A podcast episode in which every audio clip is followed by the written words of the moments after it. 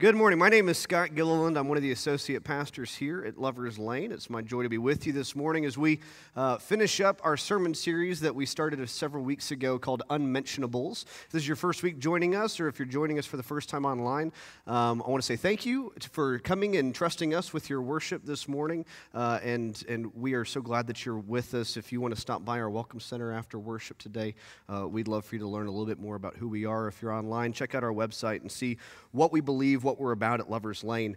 Um, this sermon series has been really, really powerful uh, for me personally. Uh, you know, a sermon series is good when it does as much work on the preacher um, as the preacher hopes that it does for the congregation. Um, every single message, whether I've been preaching or not, especially Reagan's message last week, um, really, really um, touched my heart in a way uh, that I didn't know I needed. I didn't know I needed these messages this summer. And I hope that you've had a similar experience. Uh, and if you've missed any of them, and I, I encourage you to go back and listen because these are really, really uh, powerful topics, difficult topics, things that we don't talk about all the time, uh, whether we're in the church or outside the church. These are things that we shove way deep down inside of us and pretend like we're the only ones going through them. And if we are just able to open up and talk about it, there's an immense amount of freedom and peace and power that comes from that. So that's what we've been doing for the last several weeks here. And we conclude today on the subject of fear. Today we're going to talk about fear. And the question I want us to wrestle with this morning is, is not so much the idea of fear in sort of like a general societal sense, not like a cultural fear, but I want to take this into a personal place because that's what this series has been about. Is about been, it's been about, you know, on the deep personal level. So the question I want us to wrestle with this morning is how do we conquer deep personal fears? The fears that are way deep down inside that you almost are afraid to speak out loud um, the fears that keep you up at night about your life, about the lives of those whom you love, um, the fears that can feel crippling. What do we do about those kind of fears? How do we approach them? How do we uh, wrestle with them? And hopefully, how do we overcome them? And to guide us in this discussion today, I, I, want us to look at a story that I'm sure a lot of us are familiar with. I would guess that everybody in the room is familiar with it in just sort of a, a cultural sense. It's the story of David and Goliath. We're going to go back to Sunday school for a little bit. Uh, this is found in the book of 1 Samuel. And when we study, just so you know, if you really like the part where David conquers Goliath with the sling, we're not going to read that part today. I'm so sorry. We're going to get right up to that point, but we're going to stop right before that because it's everything that happens before David throws that rock at Goliath's forehead. Everything that happens before is really important, I think, to our discussion of fear today and how do we overcome, how do we conquer deep personal fears. David seems to have something of a secret up his sleeve that I think we need to tap into. But I also think we need to understand who Goliath is. I think Goliath is a great metaphor for fear, and I'll explain why in just a second. Before we read our scripture, let's say a word of prayer. Uh, we pray before reading scripture because we believe that it is a living text, that it is not just words on a page, but it is uh, the words of God conveyed through uh, God's people, and that when we pray and ask God to be a part of this moment, that these scriptures can come alive for us today. So let's pray together. Gracious God, we give you thanks for this day. We give you thanks for the rain that we've needed so desperately here. And God, we pray for rain in parts of this country that need it even more desperately than we do. God, we appreciate rain because it restores us, it gives life to the earth, it gives a sense of wholeness. Uh, to your creation. And so, God, this morning we, ask, we also ask that you would rain upon us and upon our hearts and our souls and our minds through your words found in 1 Samuel. Take this story of David and Goliath, a story that we probably think we know, and God, would you just open it up again for us? Make it a new story for us today. Let us walk out of here with something in this story that we didn't have before, some way that we can celebrate this story of your servant David and what appears to be an impossible task of conquering Goliath. God, let these words change the way that we live. In your son's name we pray. Amen. Okay, so let's read. This is beginning 1 Samuel chapter 17, verses 1 through 11, and I'm reading from the Common English Bible that we'll see on the screens. It says, The Philistines assembled their troops for war at Socoh of Judah. They camped between Socoh and Azekah at Ephesdammim. Yeah, I'm a professional. Don't try that on your own. Uh, Saul and the Israelite army assembled and camped in the Elah Valley where they organized to fight the Philistines. The Philistines took on one hill while Israel took positions on the opposite hill. There was a valley between them. So, one side Philistines, one side Israelites, valley in between. A champion named Goliath from Gath came out. Isn't that like a great WWE? Hey there, brother, I'm Goliath from Gath. So Goliath from Gath comes down out of, out of the Philistine camp. He was more than nine feet tall. He had a bronze helmet on his head and wore bronze scale armor weighing 125 pounds. He had bronze plates on his shins and a bronze scimitar hung on his back. His spear shaft was as strong as the bar on a weaver's loom, so it was like really massive.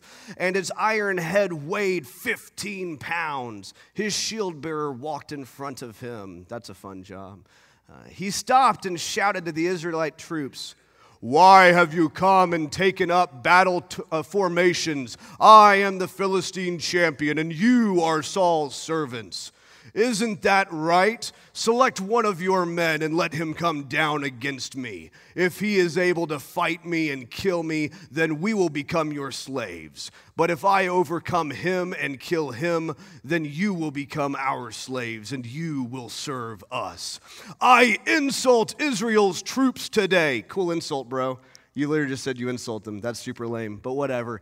I insult Israel's troops today, the Philistine continued. Give me an opponent and we'll fight. When Saul and all Israel heard what the Philistine said, they were distressed and terrified. The word of God for the people of God. Let us say thanks be to God. We're going to stop there right now. This is the introduction to who Goliath is. Uh, and I want to unpack a few things in here that I think are really important for how we understand fear, because I think Goliath, like I said, is a really great metaphor for understanding fear in our own lives, that deep, large, Goliath sized personal fears that we have somewhere way down inside of us. And it's the way that Goliath is introduced to us that I think is interesting. First thing I notice is this fear hopes that you don't look closer. Fear hopes that you don't look closer. What do I mean, by that? Well, when it introduces Goliath to us, think about what the scripture says. It says that he's nine feet tall. And does it tell us anything else about Goliath, the person? Now, it tells us that he's got this bronze armor that weighs 125 pounds. He's got a bronze scimitar and bronze things on his shins. And uh, he's got this, you know, big old spear that's this big around. And he's got all this stuff that he's decked out in. And it's all bronze, so it's going to be shining in the sun as he's walking down. But all it says about Goliath himself, did you notice the only thing it says about Goliath himself is that he's nine feet tall? That's it. It doesn't say, and Goliath had big, ripped, super sweet muscles for days. No, it doesn't say that. It doesn't say he leapt 18 feet through the air to come into the valley between. No, it doesn't say that. It says Goliath is 19, nine feet tall. Oh, but look at all the stuff that he has on him. Isn't that scary looking? Fear really hopes that you don't look closer. There's this really interesting uh, TED talk by a man named Malcolm Gladwell, who's author of a lot of different books. Um, really smart guy, interesting guy, has a great podcast called Revisionist History. And Malcolm Gladwell uh, looks at this story and he unpacks, he, he sort of looks closer at who Goliath is. And uh, he, he looks at, at why Goliath could have possibly been nine feet tall, as it says in this translation. And, and, Malcolm Gladwell's theory, and, and it's just, that's what it is, it's a theory. We don't know this, and, and there's plenty of scholars that would debate this. But his theory is that Goliath may have actually been suffering from a condition called acromegaly. Acromegaly is, a, I may be pronouncing that wrong, so forgive me if you're a, like an expert on acromegaly in the room. Um, it, it's, a, it's a disorder of the pituitary gland where it overfunctions, it's a, it's, it overproduces this growth hormone, and people grow to be really, really, really tall when they um, suffer, and that's the right word to use, suffer from this condition because it also has a ton of health complications where your vision is usually very blurry, if not even blind. Your joints ache and hurt all of the time because you're just getting too big for what your body can actually sustain. So big that you might even be, who knows, nine feet tall. And Malcolm Gladwell's point is we always picture Goliath as this like massive, ripped, muscly, super athletic kind of champion. But what if he was this giant that was in constant pain? and couldn't see straight and was decked out in all of this really heavy armor. And, and, and on the inside, though, was this man who was in constant torment and was actually physically quite incapable of anything other than standing there and looking imposing. I think that sometimes our deepest fears that we have inside are actually kind of like Goliath. They're really flashy. They catch our attention. They've got they're decked out in all this stuff. And so from a distance, it looks really imposing and really terrifying. And you think, how could I ever face that? But as you get closer and you take a closer look at it, is it actually not as big and scary as, as we think it is? Sometimes I think these fears that I've got inside me, I, I make them out to be this really massive, imposing Goliath sized figure. And on the inside, they're actually really weak and, and they would fall over in a heartbeat if I would just stand up to them. And I think Goliath is a good reminder of that. Second thing I know from, from Goliath's story fear, fear's greatest weapon is humiliation.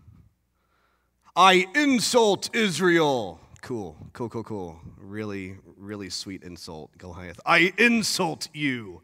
Next time you're in a fight with someone, just say, I insult you, and just leave it at that. You know, that's, that's a good burn, sick burn. Um, but Goliath walks down and he just starts teasing Israel. And he's like, Is no one going to attack me? Later on, we won't read this part in the scripture, but when, when David finally confronts Goliath, again, he goes to humiliation. He says, Am I a dog that you would come at me with sticks? You know, he always goes to this point of trying to humiliate. It's his first and only weapon. We actually never see Goliath use a weapon in the story of David and Goliath. He's got weapons, he's got this big scimitar, he's got this big spear. But we never actually see him wield any of them. He never uses any. The only weapon he ever wields is teasing and humiliation and taunting. Fear's greatest weapon is humiliation. Think about the fears that you've wrestled with in your own life. What do they use to break you down? Every time it hits you at that spot that makes you feel the smallest and the least capable and the most insignificant. When I think back and I look at the fears that I've had to face in my life, so many times. They didn't have anything of substance to hit me with, but what it did is it made me feel humiliated. It made me feel small. It made me feel like nothing.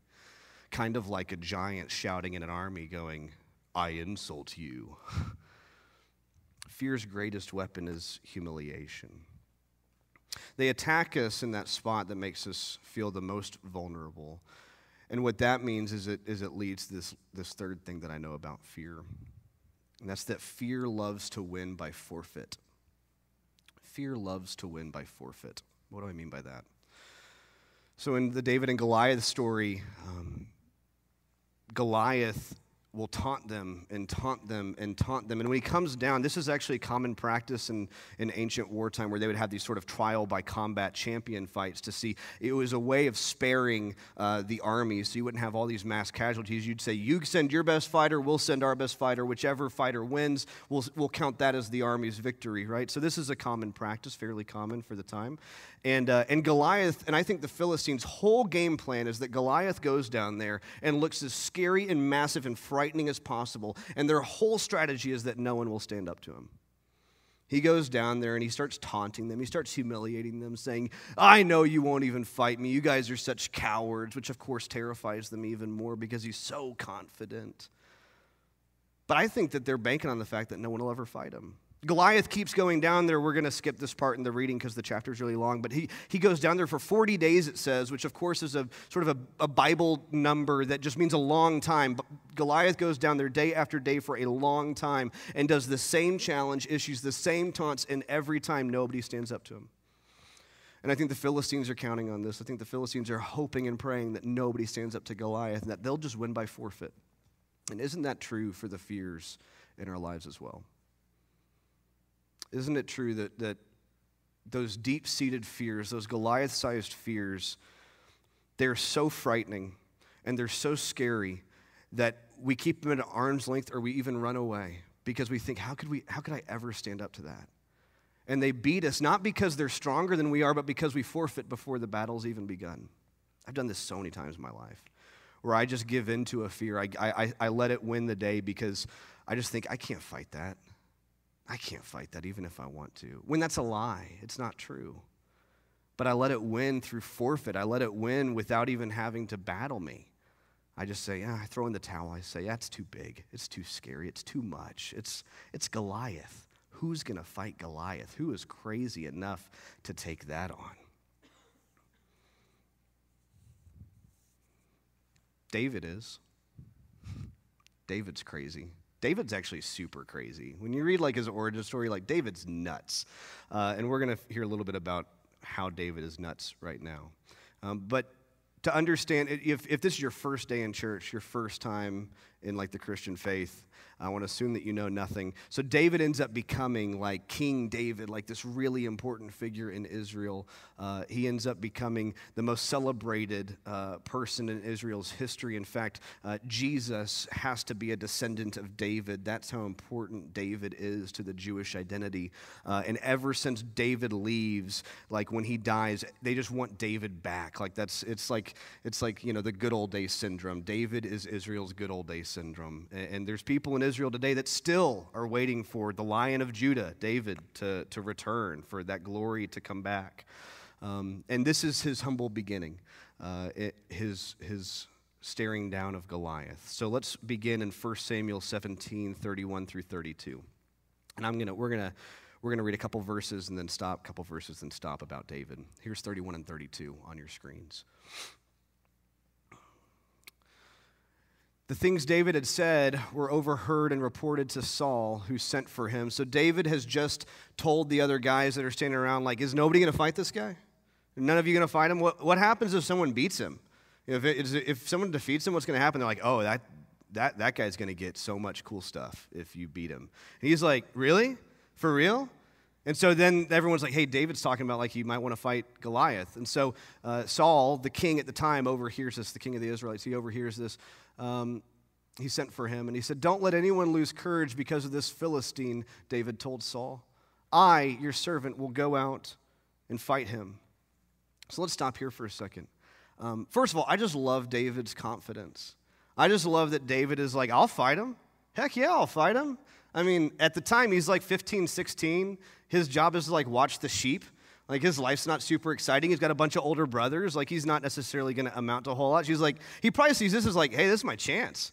I might get a girlfriend out of this. This is awesome. I'm going to go fight this guy. Um, but there's something really interesting to me about his just immediate response of like, yeah, I'll fight him. Why are you guys so scared? Why are you so scared of this guy? Someone needs to fight him. We can't just stand around and forfeit this, this battle all day long, every day for 40 days. Someone's got to go fight him. And, and it reminds me of this really simple, basic truth, but this series has been about really simple, core, basic truths that we got to come back to. And, and, and I heard this I heard this when I was reflecting on this scripture. This is a word that, that I, I felt like God was giving to me this week, just in, in David's attitude. And it's this you are not meant to live in fear. I think David gets this. Like, why are we afraid? Why are we tucking our tail between our legs and running away from this guy? Is this who we are? Are we are, we're scaredy cats, we're cowards, we're just gonna we're just gonna let him win without even trying? No one's gonna fight him? I'll fight him. Yeah, I'll fight him, sure. I think even if the rewards are off the table, David, there's just something in him that just says, I'm not gonna live my life afraid. You know, forget that. I'm not going to do that my whole life long. That's going to get old. That's going to get tired. If we, if, I, if we forfeit this battle, what are we going to do next down the road? I mean, that, that's not any way to live life. And, and there are so many times that I, I convince myself that I'm supposed to live my life afraid. That there are fears that are just too big to be conquered. There are fears that are just too imposing, that are just too big to take on. And, and the, the worst part about it is that over time I convince myself that's the way it's supposed to be. I'm supposed to be afraid of something. I'm supposed to have these deep seated fears in my heart. I just get comfortable with them. Anyone get comfortable with them? You ever get comfortable with your fears in a weird way? You just let them cozy in, on in there. They get to set up shop. They, they're starting to arrange furniture inside your soul. You know, they're getting real cozy. And I need to hear so many times in my life, I need to hear God say to me, you know, Scott, you are not meant to live your life afraid. That is not the way you're supposed to live. When we read through Scripture, if you were to read cover to cover, you would hear so many times the voice of God or a messenger of God. The first thing they say to someone when they approach them, the very first thing, what do they say for those of us who, who sort of know? Do not be afraid. Do not be afraid. That's the first words out of God's mouth or out of the messenger's mouth so many times in Scripture. Do not be afraid. Do not be afraid. We are not meant to live this life afraid. And yet, so often we get so comfortable with our fears that we let them set up shop and we just think that's the way it's supposed to be. And that's not the way it's supposed to be. And so, if, if you get nothing out of this sermon today, if this is sort of where you stop and your brain starts going off on a rabbit trail, that's okay. But I just want you to hear clearly from somebody.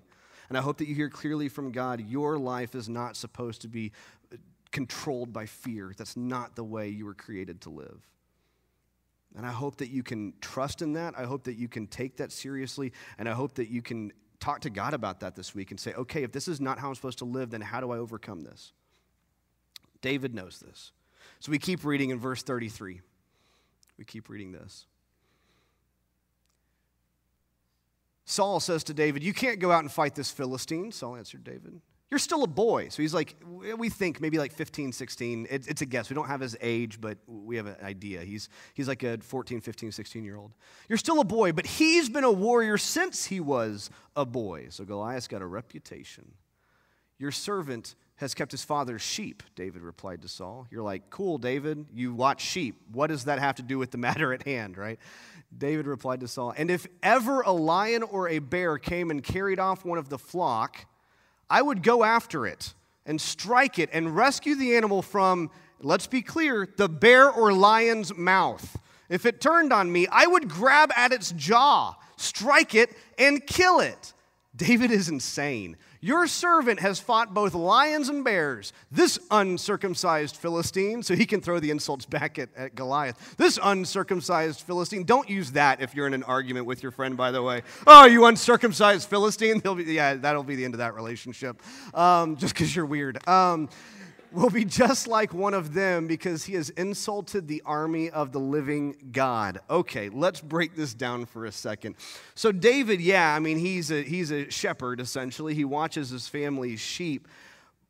But what he does here is, I, I, love what he does. He says, Yeah, I mean, I watch sheep, but I have fought lions and bears. The kid is like 14, 15, 16 years old. I have fought lions and bears. And you know what you're thinking, like, oh, Scott, is that a weird translation? No, it means lions and bears. And there are bears, and back then there were lions that lived in the area. David straight up killed lions and bears as a teenager. Yesterday, I went and picked up a mac and cheese casserole dish, and I pulled a muscle in my back. That's the state of this thing, right? That's what this has got going going on. David's killing lions and bears, right? So this is not just some run of the mill kid. Like he's clearly got some talent. He's given his resume. And it reminds me of this.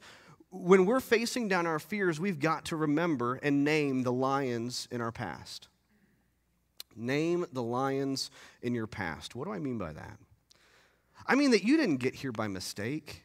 You haven't survived this much in your life by accident.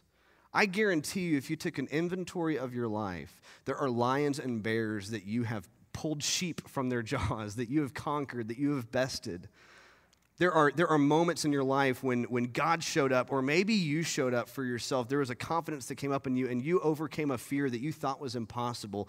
And I think it's so important when we get to these Goliath sized fears in our life, when we start to wrestle with them, to go back and name the lions and bears. Part of why David can walk in confidently in Goliath, into Goliath is because he's pulled sheep out of lions' mouths. He's killed bears and lions before. So, yeah, Goliath is big and scary, but he's kind of been there before. And you have too, whether you know it in the moment or not. All of us have lions and bears in our past, these, these things that at the time they felt impossible. They felt like we would never overcome them. We felt like it would be the end of us, and yet here we are today. Here we are today. We are still standing. We are here today. So name the lions and bears in your past and see if you don't enter into this conflict, this battle, a little bit more confident than you were before. Because you go, you know what? I have been here before. It's not been this exact same thing. And, and maybe before it was lions and bears, and now it feels like Goliath. Maybe it feels like it's ratcheting up, but I, I've kind of been here before. And, and, and I made it through that. And I'm still here in one piece. And so maybe I can make it through this as well. See if that doesn't give you a little bit of David style confidence. Now, we all wish we had the confidence of a 15 year old boy, right? All of us wish we had that. I'm going to live forever. I'll go, I'll go fight Goliath. Like, that's such a 15 year old boy thing to do, right? But I think sometimes it's important to get that brand of confidence inside of us to where we feel like we could conquer the world if we were just given the time, right? Name the lions and the bears in your past. So we get to this last verse. We're, This is the last verse we're going to read this morning. Because David knows that it's not just him who conquered those lions and bears. He says this The Lord, David added, the Lord, who rescued me from the power of both lions and bears, will rescue me from the power of this Philistine. Go, Saul replied to David, and may the Lord be with you. So, this is the last verse we're going to read this morning. And when I was reading this story this week and preparing for this message on fear, I was really struck by this last verse. I was really struck by in the verses before David saying, you know, I've conquered lions, I've conquered bears, I've killed them both, you know. And here he kind of amends that statement. He says, well, it wasn't really me. I know that it wasn't really me. In fact, it, it's God. It's the Lord who delivered me. I got myself. I probably shouldn't have run after a lion. You know, let me tell you, David, if a lion chases my sheep off, like, I'm sorry, sheep, I love you, bye, you know guess your dinner you know. David's got a little bit of that foolish you know courage in him. He runs after and he says god delivered me from those situations and i know that god's going to deliver me from this one. I think what's so powerful about how david faces down fear is that he understands that his weapon is not a sling. It is god's presence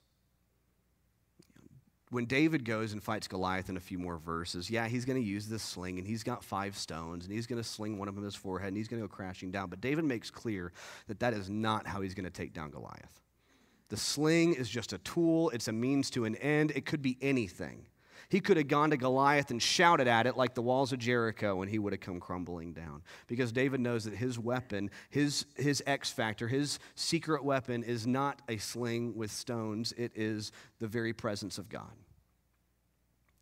And this, this verse really, it kind of stopped me in my tracks this week when I was reading because I hadn't ever really considered that. When I, I, always remember the David and Goliath story kind of from Sunday school and how cool it was that David used this little sling and, and he threw this stone at Goliath and it hit him right there. And, and you know, I used to get all into the, the science. You know, Malcolm Gladwell and his talk that he gave on this, he talks about how, you know, well, sling throwers were actually very talented back then and they could throw a, string, you know, a, a stone 200 meters. So it's, it's really not outside the possibility that David could have, that, none of that matters, I don't think anymore.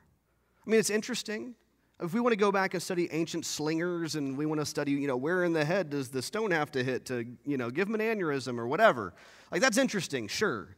But none of it really matters at the end of the day because the weapon wasn't the sling. The weapon that David carried with him into battle was the presence of God. And why did I need to hear that this week? And why did I think that we need to hear that this week? Because so many times I think that I'm alone. Do you ever believe that? Do you ever let that lie creep in? That you're in this alone? That there's nobody in this with you, that there's nobody in this with you. And I'll tell you, Goliath looks a lot bigger when you're facing him alone. I think if David faced Goliath alone, he wouldn't have been King David. He would have been that poor dead kid, David. That's how that would have gone. But he wasn't alone. And I, I know that God reminded me this week that I, I'm not alone, and you're not alone. Because we believe in a God that doesn't stay in the clouds. And we believe in a God that doesn't stay away from unmentionables. We believe in a God who doesn't stay away from our fears or stay away from our shame or stay away from our guilt or stay away from our doubt or stay away from our grief or stay away from our regrets. We have a God that goes right into them.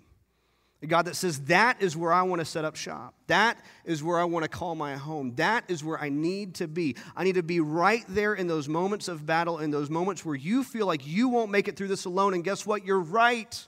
You won't. And that's why I'm going to be with you. And so when you face down your fears, sure, pick up a sling if you want, if that makes you feel better.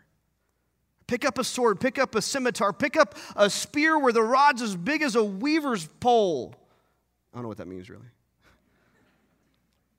I haven't done much weaving in my life. If those things make you feel better, great. If you feel like you need those things, if you need armor, but see, David, he goes in without armor. And he goes in without a sword. He goes in with a little strap of leather and five stones because he knows it's not about that.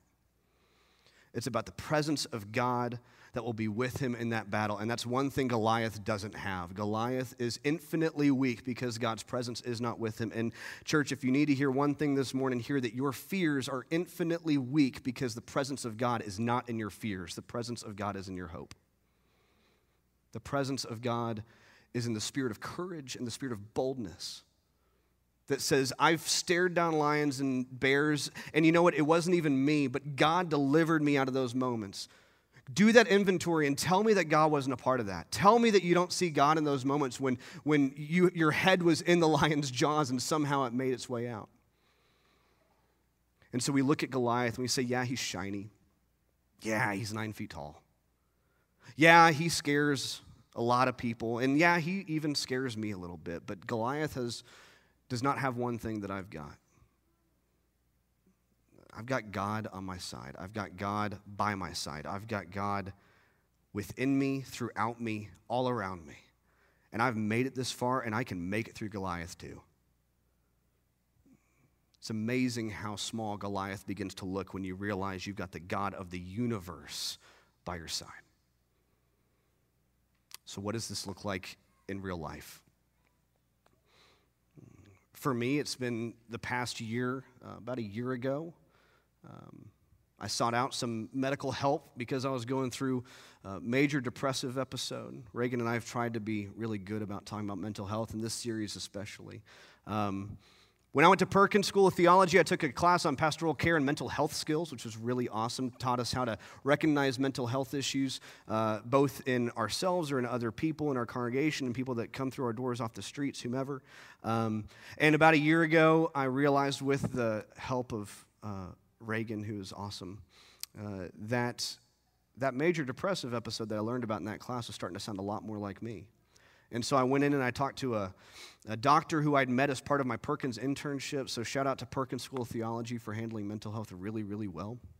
I met a doctor through Perkins internship, went in and talked to her and started what has become sort of a year long journey through this. And, uh, and so just coming to terms with the fact that um, depression is something I've battled off and on since I was about eighth grade, but I'd never gotten to the point where it felt like Goliath. And last July, it felt like Goliath. And I'm so thankful that I wasn't alone. Because if I had been alone in all of that, and if I hadn't sought help, and I hadn't had Reagan, and I hadn't had God, and I hadn't had friends, I didn't have a community where I could talk about it, then I don't know how that battle would have gone, but I do know how it has gone. And so about a month ago, I, uh, or a couple weeks ago, I, I stopped taking sertraline. So, any other sertraline buddies, we can start a club or something. Um, I like to joke that I've got a depressive personality, which makes me really fun at parties. Um, you know, Scott, how's your weekend been? Well, there's a lot of bloodshed in Bangladesh right now, so. Um, so this this journey for me has been one that has brought me a lot closer to God, uh, because depression in my life is a lot like Goliath. It's one of those fears that tells me you're not worth it, and you're never going to make it, and you're not going to amount to much, and you're so insignificant. And does anybody really love you? I hope if anybody else has those kind of thoughts in your head, I hope that you'll talk to me or someone that loves you, and I hope that, that you'll find your way into an office like I did so you can start a journey that reminds you that those things are lies. Because what Goliath loves to do is to humiliate. And this past year has been a journey of me watching Goliath get smaller and smaller and smaller as I have realized more and more that not only do I have God on my side, but I've got a wife on my side, I've got family and friends on my side. I have a whole community of faith that's ready to show me just how small Goliath is. And I have doctors and therapists, and um, it's a much better life today than it was a year ago. And Goliath really does start to look smaller when you remember that you're not alone. So if you hear nothing else from this whole series, I just hope that you can walk out of Unmentionables and know that you're allowed to talk about it and that you're not alone that these things that we think only we're dealing with, everybody in the room is dealing with almost all of the time. And isn't that what the church should be about? Allowing us to have these kind of conversations, allowing us to open ourselves up in ways that feel vulnerable and maybe even a little bit scary. But together we can come together and remember that we have a God and a community of faith who is with us in these fights.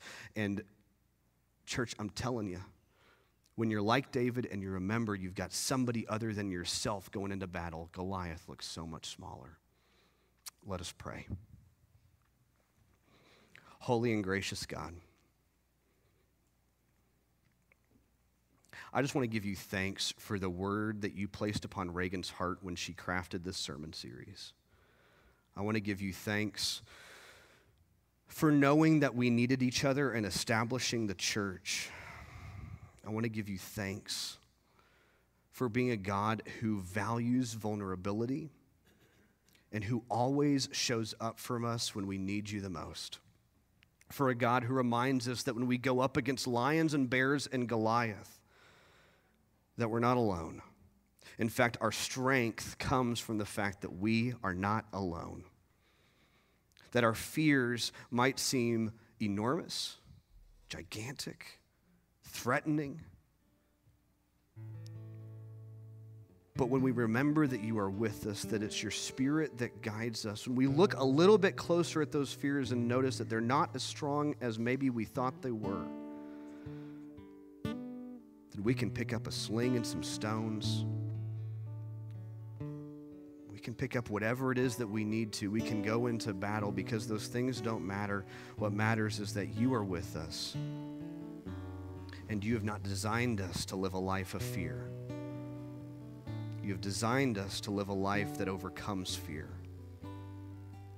You've designed us for a life that topples Goliath. You know how this story ends. You know that Goliath doesn't win, not in the end.